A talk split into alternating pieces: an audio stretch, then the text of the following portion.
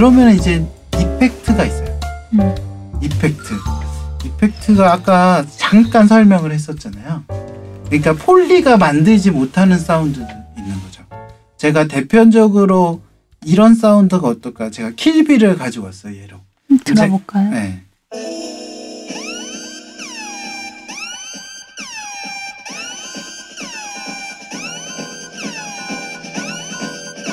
자, 이 소리는 노래 소리도 같지만 거기에서 나오는 삐 그 사이렌 소리 같은 거 있죠. 네네. 이게 실제 소리를 가공한 거라는 거죠. 음. 그래서 이런 아이코닉한 사운드를 만들어낸 거죠. 그래서 음. 사람들이 이 소리를 듣자마자 느끼겠죠. 아, 적을 봤구나. 그러면서 영상도 우마 서먼 눈과 악당의 눈을 이렇게 딱 디졸브로 매치시키는 장면이 떠오를 거예요. 네. 그래서 빨간색으로 핏빛으로 변하면서 그 다음부터 주먹질하고 싸우죠. 그래서 음. 그런 장면을 연구하는 이 사운드가 있다는 거죠. 음. 또 어떤 사운드가 있을까 생각했을 때 제가 네. 찾은 게 킬빌에서 또 뽑아왔는데 이거 같은 경우는 우마 서머나 일본 여고생이랑 싸울 때 이 소리가 들려요. 잘 들어보세요. 음.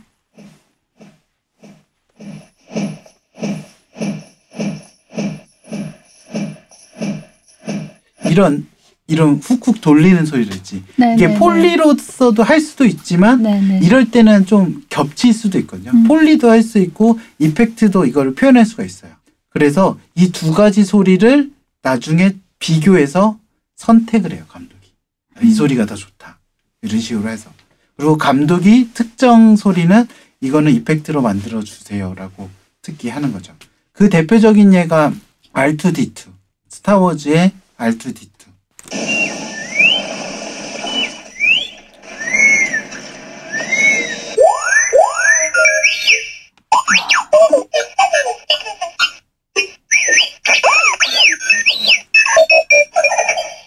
이런 소리는 기본적으로 못 만들어내잖아요. 음. 폴리 아티스트들이 어떻게 이 소리를 어떻게 만들어내지? 그러니까 창작의 영역에 벗어난 것들이 이런 사운드들을 만드는 팀이 이펙트 팀이에요. 그래서 어떻게 보면은 하나의 음향을 만드는데 폴리랑 폴리가 안 되는 거를 커버하는 게 이펙트라고 생각하시면 돼요. 음. 그두 가지가 음향 안에 소속돼 있다라고 생각하시면 됩니다. 네. 이 팀도 마찬가지로 영화 처음부터 끝까지 자기가 할 수 있는 사운드를 타임라인 우리가 편집에 배웠지만 영화를 처음부터 끝까지 위치에다 놓고 그 밑에다가 싱크를 맞춰서 처음부터 끝까지 맞추는 게 이펙트 팀의 역할이에요. 음. 그리고 개별 이펙트에 대해서는 캐릭터성이 있는 거를 미리 요구를 해서 그거를 요청하는 게 감독이나 그 사운드 디자이너가 해줘야 될 역할이기도 하고요. 네. 근데 여기서 또 하나 빼먹은 게 뭐냐면 아까 잠깐 얘기했는데 ambience예요. 그러니까 ambience는 정확히 하면 음악의 영역에 들어가는 게 아니라 지금 이 effect의 영역, 그러니까, 그러니까 음향의 영역에 영역 들어가는 안에 게 그래서 저는. 사실 여기 한 가지 더 추가하자면 음. foley effect 저는 ambience라고 생각해요. ambience는 왜 중요하냐면 현장에서 영화 찍을 때 보통 영화 다 찍고 자 공간은 녹음하겠습니다. 그러면은 모두 쥐죽은 듯이 가만히 있거든요. 그래서 저 아이 혼난 적 있어요. 네. 그거 못 듣고 딴짓하다 소리가 들어간 거예요. 그죠. 엄청 혼나잖아요. 네. 그러면 근데 보통 그거는 현장에서 그 실제 찍은 장소에 공간음을 담아요. 근데 저 가끔 좀 이상한 의구심 같은 게 드는데 네. 딴 데서 공간을 담으면 정말 그게 안 맞나요? 아니요. 대부분의 헐리우드에서는 공간음을 디자인해요. 무슨 얘기냐면 음. 아까도 화면에 보이지 않는 영역을 보여줄 수 있는 게 이 공간음이라는 거예요. 음, 그러니까 만약에 지금 우리가 이렇게 녹음하고 있는데 잘 보세요. 이 소리가 들어갔다고 칠게요. 우리가 여기에서 녹음하고 있지만 지금 어디에서 녹음하고 있는 것처럼 들리세요? 공사장, 그죠? 이 버스 터미널, 뭐 공항 이런 느낌 드는데. 자, 좀 줄이고 하면 더 잘 들리겠죠? 네. 이 소리가 들린다는 거는 지금 제가 New York City street sound예요, 이게. 아. 근데 지금 우리가 이렇게 대화를 나누고 있잖아요. 그러면 이 소리가 뉴욕 시티에서 마치 이루어지는 것처럼 느낄 거예요. 네. 거기다가 제가 만약에 이 소리를 추가했다면 지금 분위기가 어떠죠? 되게 되게 다급 약간 저쪽 어디죠? 그 브루클린 저기 밑에 그 우범지대 뒷골목에 우범지에서 지금 대화를 나누고 있는 것처럼 보일 수 있다는 네. 거예요. 그래서 이런 소리들을 하나하나씩 넣, 넣으면서 그 씬의 공간의 느낌을 조성하는 거예요. 분위기. 네, 되게 재밌네요. 이거 한 번 더 해보면 안 되나요? 아, 약간 그래요? 카페 사운드 이런 걸로 하면 그 외에 약간 그 찻잔 부딪히고 사람들 웅성웅성 얘기하고 막 주문받고 이런 소리가 보통 이제 우리가 생각하는 그 응, 응. 사운드가 있잖아요. 그러니까 사람들이 그죠. 인식 속에 가지고 있는 그 사운드 그걸 또 깔면 그 공간의 느낌이 이제 사운드로 연출이 그쵸. 되는 거네요. 자, 그렇게 생각해보세요. 자, 보세요. 이 씬이 장면이 카페에서 커피를 주문하고 커피를 받아오는 장면이라고 쳤을 때 음, foley artist는 뭘 할까요? 커피를 받아오는 거라든지 그 들었을 때 나는 소리들을 아, 죄송합니다 시리 그, 그 그런 것들을 하나씩 다 녹음을 할 그렇죠. 거예요. 그리고 에스프레소 머신 내릴 때 그 증기 소리, 뭐 잔 소리, 이런 거 다 한다면 ambience는 뭐냐? 그 공간에 사람들이 많을 거 아니에요. 그죠? 그쵸. 그 공간의 사람들의 소리를 공간음으로 녹음을 해오는 거예요. 그래서 ambience 녹음을 어떻게 하냐면 영화 촬영이 다 끝난 다음에 실제 자기가 좋아하는 공간 있잖아요. 거기에서 마이크를 대고 음. 그 공간음을 녹여요. 그래서 그럼 보통의 그 사운드 팀, 그러니까 effect 팀 안에서는 ambience와 foley를 서로 다른 사람이 디자인하는 걸로 이렇게 분장이 돼 있나요? 그죠. 어. 우리가 생각할 땐 그래서 실제로 촬영장을 다시 가서 여기서 본 제가 지금 ambience 소리를 하나 가져올게요. 네. 이게 이런 소리가 있는 거죠. 이렇게 이게 지금 다 유튜브에서 찾은 소리예요. 제가 뭐 나온 게 아니라 지금 비 오는 날 커피숍 안에서 듣는 사운드래요. 무직이었고. 유튜브에 음향을 그렇게 올린 분들이 정말 많으시더라고요. 그러니까요. 제가 한번 찾아봤는데 네. 와, 밤에 비 오는 도시 차 소리만 해도 종류가 어마어마하게 많고 그죠. 그것도 이렇게 다운받을 수 있게 되어 있잖아요. 네네. 그렇게 해서 쓸 수 있는 네, 사운드들이 참 많더라고요. 그렇죠. 그래서 이런 소리들을 디자인한다는 거. 왜냐면은 그게 등장인물의 감정과 매치를 시킬 수 있어요, 공간을. 네네. 그래서 그게 제일 중요한 포인트인데 제가 만약에 그 영화 속 주인공인데 내일 범죄를 저지르고 도망가기 앞서 있는데 음, 근데 뉴욕 시내라고 쳤을 때 어떤 소리가 대부분 들리냐면 아까 같이 저런 사이렌 소리가 들리면 음, 그냥 가만히 있는 것보다 그 영상을 볼 때 불안함이 더 가중된다는 거죠. 음, 그래서 뉴욕을 상징하는 소리는 그 저 사이렌 소리예요, 사실. 음, 그래서 그게 아이코닉한 사운드 소리들도 있지만 이런 것처럼 그 공간을 어떻게 디자인할 거냐. 우리 아침에 일어나면 새소리 같은 거 들리는 것들이. 그러면은 그게 영상에는 보이진 않지만 이 공간이 대부분 어떤 공간이라는 것도 추측할 수 있다는 거죠. 저 미국 뉴욕이랑 유럽 여행 갔을 때는 하루에 한 번씩 밤마다 총소리도 들리더라고요. 그렇죠. 한국에서 듣기 힘든 음향 효과라고 해야 되나? 예, 아무튼 딴 얘기긴 한데 그렇게 그 공간을 특징 짓는 어떤 특색 있는 음향들이 있는 것 같아요, 확실히. 맞아요. 그거 영화에서 얼마나 잘 표현해내느냐도 그 영화의 전체적인 퀄리티 내지는 이미지를 조금 더 부각시키는데 도움이 많이 되는 것 같다는 생각이 드네요. 근데 여기서 중요한 것들은 리얼리티를 해치지 않는 선에서. 그러니까 음. 우리가 다 알잖아요. 서울시 지나가는데 갑자기 사이렌 소리가 틀릴 거예요. 그러니까 한국의 사이렌 소리와 뉴욕의 사이렌 소리는 틀려요. 제가 들어본 느낌으로는 데시벨도 다르고 톤도 좀 달라요. 그죠? 기계를 그, 다른 기계 쓰나 봐. 사이. 사이렌 울리는 기계를. 그, 그리고 그런 것들이 틀리기 때문에 우리 음. 은연중에 다 알고 있는데 그, 경찰차랑 소방차랑 구급차랑 다 다르다 그러잖아요. 그죠. 예. 그 소리들을 미묘하게 다 있거든요. 음, 그래서 그런 것들 또한 우리가 잘 알고는 있는데 만약에 서울 장면에 뉴욕 사이렌 소리를 넣으면 튀겠지. 튀겠죠. 네. 그래서 그런 것들은 좀 조심해야 되는 거지만 되게 앰비언스는 이야기 전개를 암시해주고 음, 그리고 상징하는 데 역할을 하고 계층을 구분할 때도 많이 쓴대요. 그러니까 계층? 계층? 그러니까 뭐냐면 상, 클래스 할 때 계층. 말씀하시는 그러니까 거예요? 우리가 뭐 상류층에 있으면 그 잔 소리도 틀리겠죠. 그 고급진 그 우리 아이들 줄 때 플라스틱 컵 주잖아요. 깨질까봐 음. 근데 고급 상류층이 들었던 컵의 소리만 가지고 정말 싸구려 영화 찍을 땐 정말 그 다이소에서 사는데 sound effect는 되게 찰진 소리가 나게 는다면 그런 것들이 다 효과를 낼 수 있는 거죠. 비싼 그릇은 부딪혔을 때 소리가 다르긴 하더라고요. 그 청명한 소리가 다르긴 다른데 그것까지 다 고려를 해서 이렇게. 반영이 된다는 네. 말씀이시죠? 어떤 있잖아요. 상류 카페 가면은 ambience 음악이 틀리잖아요. 노래가.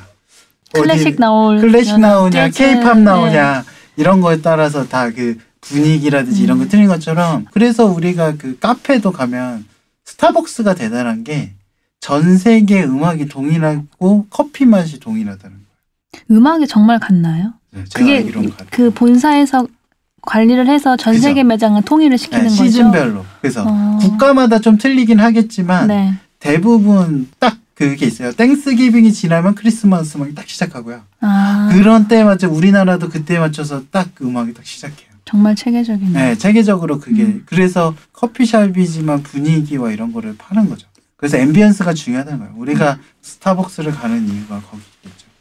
네. 여기까지 하면 요거 요 세 가지 일단 대사를 뺀 foley, effect, ambience 이 세 가지들 다 음향이라고 생각하시면 돼요. 음향. 그래서 현대 영화일수록 이 영화의 음향의 역할이 커지는데 음. 그 대표적인 영화가 코엔 형제가 한 노인을 위한 나라는 없다라는 음. 영화가 음악이 없는 영화입니다. 음향만으로도 이런 공포감을 전해준 영화라는 거예요. 음, 네. 나중에 아시겠지만 그 영화는 음악이 없어요. 음, 음, 음. 제가 음악이 없다는 걸 강조하는 이유는 음. 그 다음이 음악을 얘기하려고 때문에. 네. 네. 그리고 한 가지 빠진 게 이제 음악인 거죠. 음, 나머지 하나 남아있는 게 음악인 네네. 거죠. 사실 음악은 무성 영화 시절 때부터 사실 있었어요. 음? 예, 예전에는 영화를 틀고 피아니스트가 앉아서 그 감정에 맞는 피아노 연주를 했었어요. 아, 무성 영화를 극장에서 상영을 하고 음, 약간 지금 뮤지컬처럼 밑에서 바로 연주를 음, 했다는 뜻인 거죠. 그죠. 그렇게 이제 극을 살렸다는 거죠. 그래서 음. 영화가 어떻게 보면은 되게 극장의 역사에서 이게 조금씩 조금씩 이제 스피커로 전이 되는 그 과정이라고 생각하시면 되고 그래서 훌륭한 그 다양한 클래식 음악이 있잖아요. 그 작곡가들이 각자의 감정에 맞춰서 음악을 작곡했듯이 네. 등장인물의 감정에 맞춰서 음악을 사용했다고 생각하면 돼요. 음. 그래서 여기서 가장 중요한 거는 등장인물, 감독이 감독에게 전달하고자 하는 의도. 어떻게 보면 슬픔을 강조할 수 있고 우리나라에서 제일 짜증나는 게 슬픔을 강조하는 음악들 있잖아요. 예전에 저 편지라는 영화 있어요. 박신양 씨가 편지 읽는 장면에 나왔던 음악이라지. 너 눈물 흘려야 돼 막 이런 음악이 깔리고 어떨 때는 분위기를 깨는 음악도 나오기도 하지만 그 음악이 확실히 감정을 살리는데 좋은 역할을 음. 한다는 거. 그리고 요즘에 그 드라마에서는 그 주제곡 같은 거. 딱 그 음악만 들으면 그 드라마가 떠오르고 음. 이런 것도 있죠.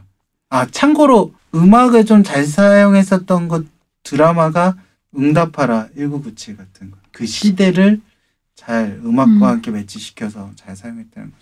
그 최근에 종영한 드라마 중에 엄청난 인기를 끌었던 스카이캐슬 같은 경우도 음. 국내 드라마에서 사실 어느 순간부터 클래식을 잘 안 썼는데 그 클래식을 굉장히 잘 활용을 해서 음, 일반 대중들에게도 뭔가 좀 각인이 됐나 봐요. 음. 그 사운드 디자인 하신 분하고 감독님하고 인터뷰도 어디서 하셨더라고요. 왜냐면 마왕이라든지 이런 누구나가 다 알고 있지만 드라마에 이 음악을 쓸까 싶은 법한 음악을 적재적소에 너무 잘 써서 음. 그래서 그 연출을 포함한 극 자체를 굉장히 많이 살려서 캐릭터도 살리고 많이도 언급하시더라고요. 사실 스카이 캐슬 자체가 이제 돈 많은 부모들이 예, 예, 그, 그 그, 교양과 욕망과 그러니까 그런 거 그런 거를 딱 네. 클래식이라는 음. 그 고품격 음악이 마- 잘 맞았던 것 같네요. 그, 그 주제곡으로 만든 음악도 그렇고 음, 네. 참 요새 음악을 잘 쓰기가 점점 어려워지는 것 같아요. 그쵸. 대중이나 아니면 관객들의 취향도 점점 높아지고 이제 식상한 것들은 확실히 구분을 하시고 싫어하시니까 음. 네.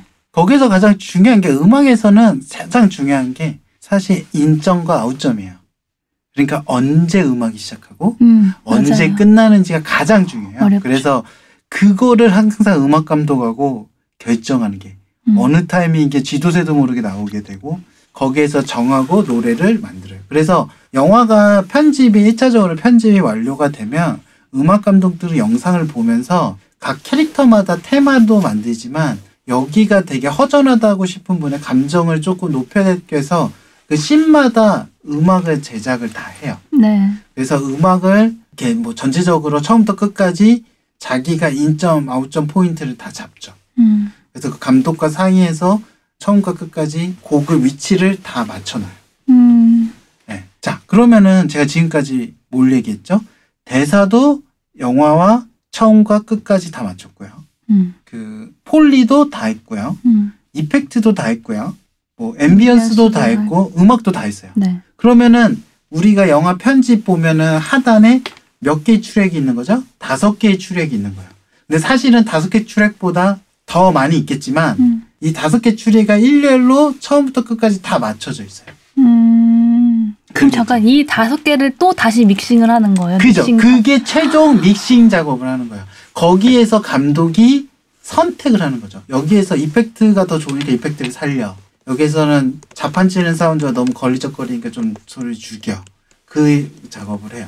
그래서 그 스타워즈 같은 경우에는요. 그 조지 루카스가 자기 사운드가 50%나 되게 중요하다고 생각하는 분이기 때문에 음. 제가 지금까지 말한 공정, 아까 지금까지 믹싱을 얘기하지 않았지만 믹싱까지 1년을 잡아요. 후반 작업이 촬영 일수보다 훨씬 훨씬 더 길 수밖에 없겠네요. 그죠? 네. 이게 1년 동안 제가 그 스타워즈 에피소드 2 다큐멘터리를 보면 음. 1년을 스케줄이었어요. 1년이. 음. 그러니까 그 전에 R2D2라든지 비행기 뭐 사운드 디자인부터 해가지고 effect 팀, dialogue 그 때 foley 팀 해가지고 회의하고 그래서 최종 믹싱만 한 달. 믹싱만 한 한 달. 달. 네. 그렇기 때문에 사운드가 엄청 좋겠죠. 그러면 예. 믹싱에 들어가는 그 음악 파일 종류와 용량만 해도 어마어마하겠네요. 그렇죠. 그런데 이와 별개로 한국 영화의 사운드 후반 고정은 한달 정도라는 거예요. 모든 이 과정이. 그러면 헐리우드에서 standard로 하는 근무 시간은 두 배, 세 배를 일을 한다는 건가요? 아니면 그만큼 퀄리티가 떨어진다는 얘기인가요? 둘 다죠. 거죠. 아, 근데 1년이면 12달인데 12달 거를 12분의 1로 줄인다는 건 어마어마한데요. 야. 그래서 영화 쪽이 일이 많이 고되고 그럼에도 불구하고 보수는 낮고 그런 게 다 여러 복합적인 이유가 있나 봐요. 그래서 이 믹싱이라는 게 가장 중요해요. 그래서 제가 사실 저 영화 사운드에서 가장 중요한 사람이 저는 믹서 하는 사람이야. 음. 이 개별적인 아티스트들, 네. 뭐 음악 작곡가도 있겠고, 그 foley artist, 뭐 dialogue editor, 그 effect 만든 사람이 가져온 그 모든 소스를 믹싱을 하는데요. 보통 믹싱을 어디서 하는지 알아요? 이런 데서 하는 거 아니에요? 아니에요. 극장에서요. 극장의 스피커에 가장 우리가 그 영화에서 가장 로얄석이라는 게 그 중앙에서 세 칸 정도 뒤에 그 자리에 음, 음. 믹서기가 딱 있어요. 아 그런 믹싱용의 단독 극장이 이렇게 있나 그죠. 봐요. 그 그런 사운드 회사에는. 그죠? 어. 그러니까 우리가 최고의 좋은 자리라는 로얄석 위치에서 네, 사운드 믹서가 감독이랑 같이 앉아서 그 사운드를 실제 음. 극장에서 들리는 사운드와 같이 들으면서 믹싱을 해요. 음. 그래야지 극장에서 들리는 사운드처럼 하는 거죠. 우리가 음악을 한다면 헤드폰으로 들으니까 스테레오로 듣겠죠. 우리 헤드셋으로 이어폰으로 듣는 것처럼. 근데 극장은 우리가 많잖아요. 네. 스피커도 많고.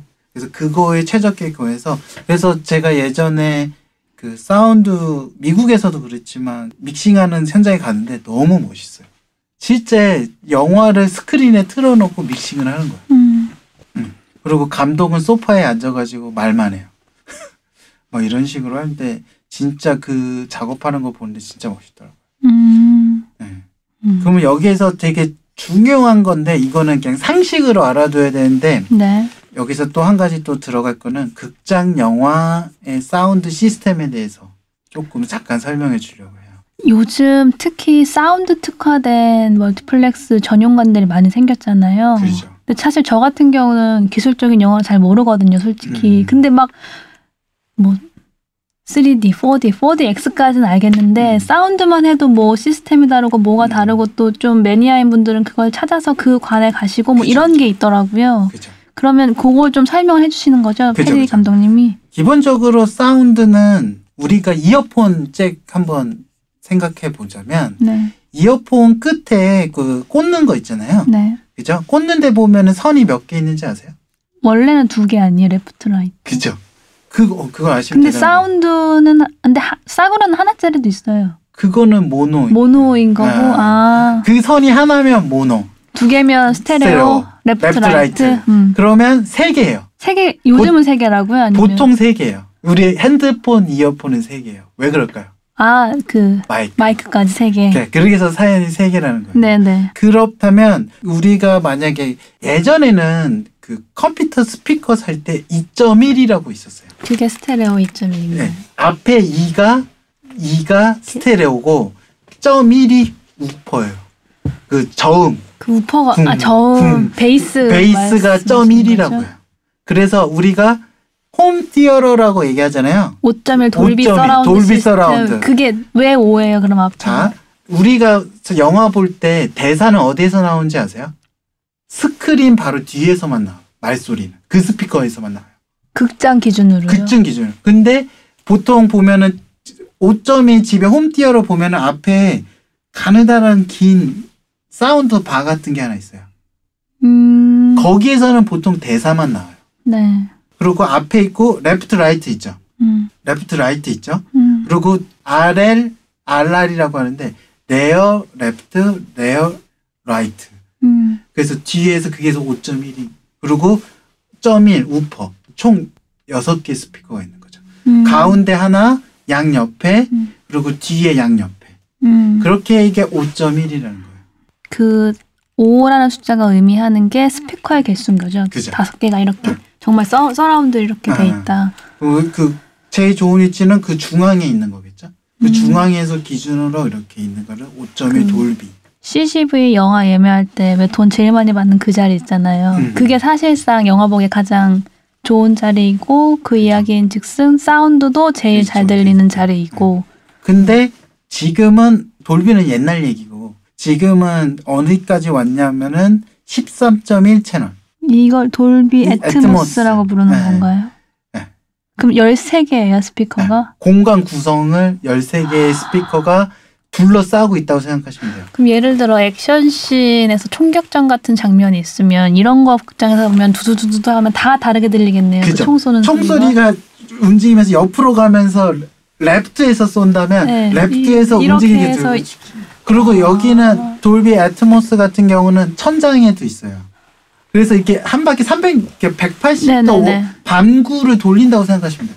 거기에 스피커가 다 돌려져 있다고 생각하시면 돼요. 저 갑자기 든 궁금한 점이 생겼는데 예전에 90년대 후반에는 이런 극장에 사실 상용화 내든 대중화가 안 돼 있었잖아요. 그러니까 이게 나온 게 대표적인 영화가 그 그래비티라는 영화. 알폰소 쿠아론 네네네. 감독의 그 영화 때 이 아트모스를 거의 최초로 사용했던 거.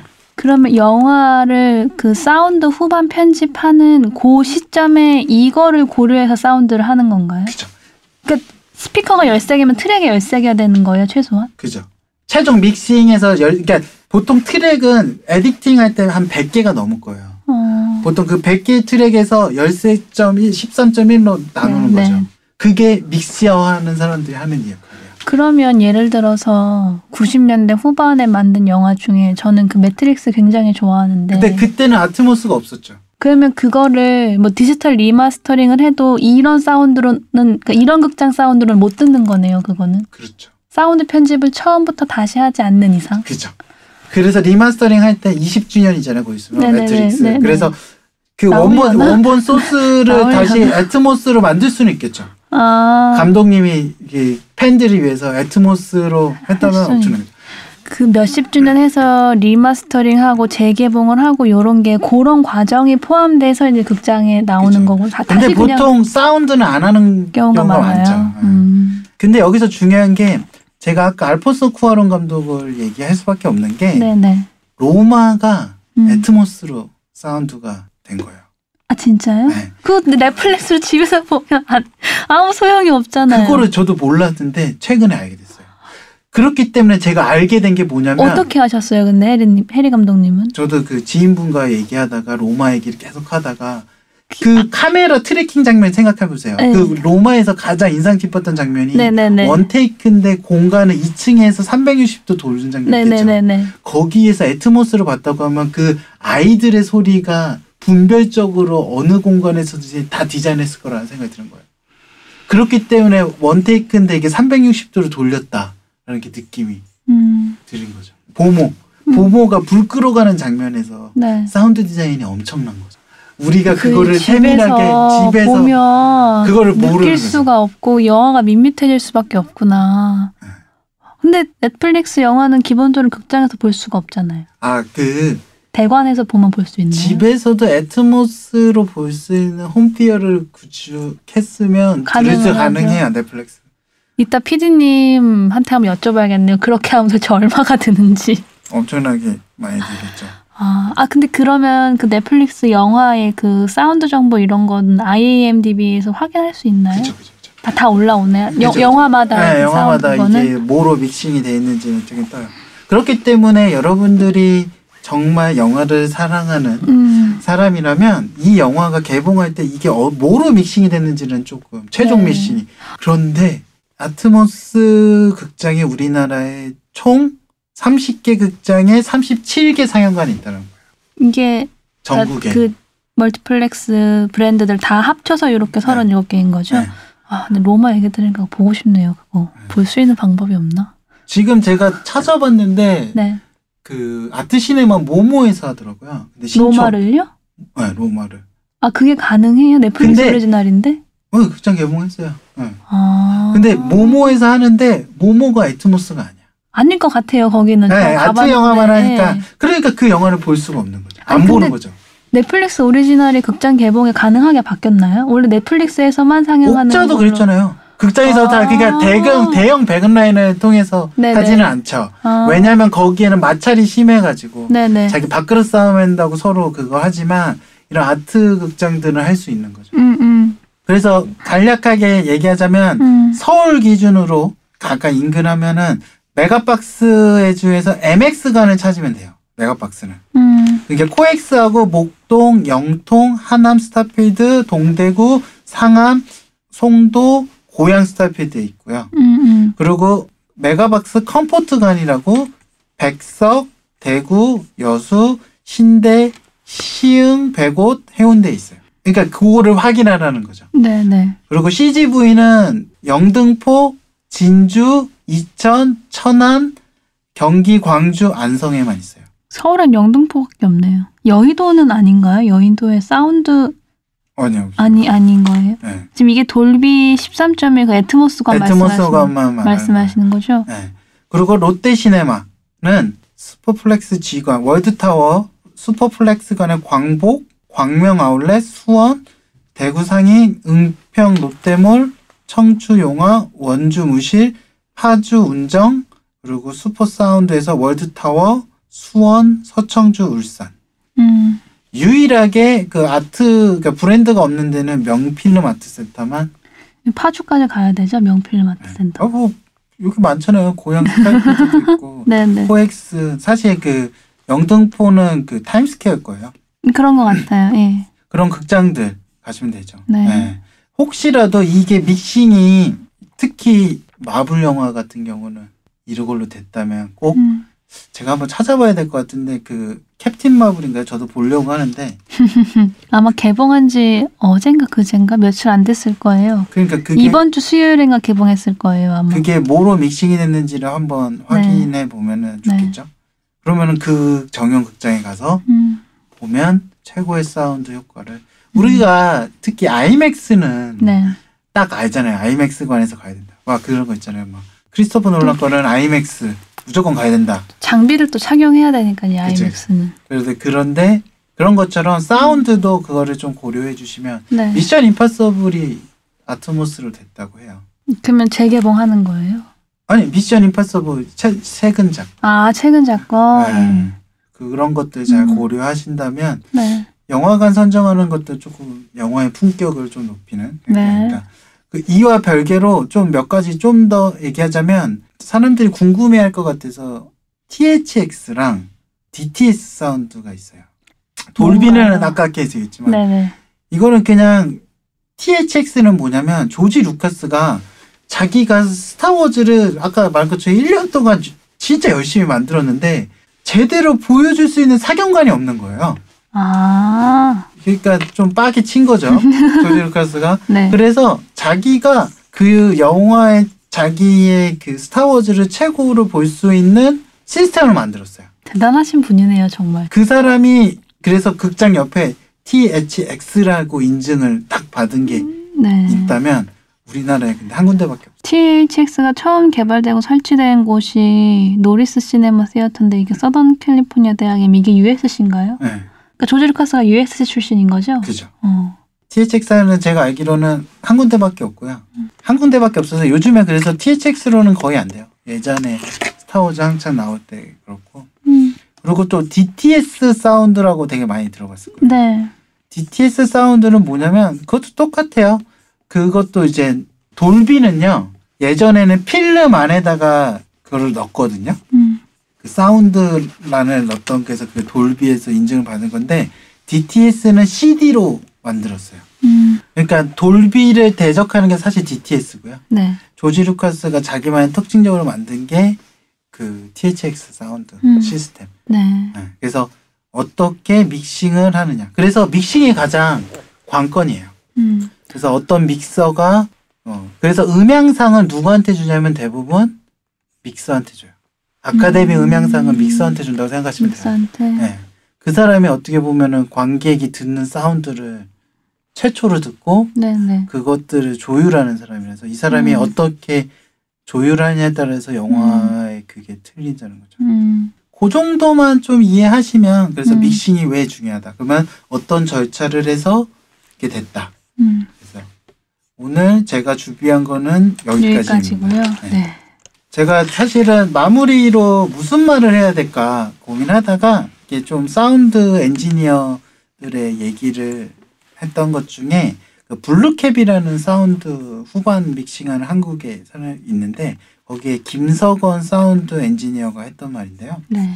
대표적으로는 유령, 공, 공동경비구역 JSA, 실미도, 혈의 누, 여고괴담 등등등 있을 거예요. 예. 근데 이분이 뭐라고 얘기했냐면 소리도 연기다. 음. 영화가 관객에게 깊이 있게 다가가기 위해 배우가 연기를 잘해야 하듯 소리도 그 영화에 가장 걸맞게 나와야 한다. 음. 가짜를 갖고 만드는 것이든 네. 진짜를 갖고 만드는 것이든 음. 소리로 관객에게 감정을 전달하는 것 음. 그것이 사운드의 궁극 목표다. 음. 그래서 이 목표를 잘 달성하는 게 사운드이지 않을까 라는 게 제가 정리한 내용입니다. 네. 아, 오늘도 사운드 얘기를 또 신나게 한 1시간 정도 이야기를 해봤는데요. 좀 막연하게 잘 모르고 있던 내용도 해리 감독님께서 정리를 해주시고 또 사운드 이야기 하면서 극장 시스템에 대해서도 한 번 다루니까 영화를 예매하는 관객 입장에서도 조금 명료해진 것 같아요. 그렇죠. 사실 저 맨날 그 관 뒤에 괄호 안에 붙는 거 너무 궁금했거든요. 무슨 말인지는 모르겠고. 네. 아 아무튼. 그리고 엔딩 타이틀 끝에 보면 뭐로 믹싱돼 있는지 그거 그게 맨 나와요. 마지막에 네, 뜨죠. 뭐, 네, 뭐 그거. 이렇게 해가지고. 마, 마크 뜨는 네, 거. 네네. 그래서 영화를 즐길 때 한층 더 재미있게 다양하게 즐길 수 있는 여러 가지 데이트할 때 네. 여자친구한테 자랑할 수 있어. 좀 있어 보이겠네요. 그러면. 내가 이거 네, 전문 지식. 네, 전문 예. 지식 조금 풀면 좋을 네, 것 같습니다. 네. 그래서 좀 더 영화를 다채롭게 즐길 수 있는 또 좋은 팁들을 해리 감독님께서 많이 알려주신 것 같아요. 네. 어, 오늘 이후로 이 팟캐스트를 들은 청취자분들은 사운드도 함께 즐기시면서 영화를 보실 수 있으면 좋겠고요. 저희는 또 다음에 더 재밌는 에피소드로 찾아오겠습니다. 함께 해주셔서 감사합니다. 감사합니다.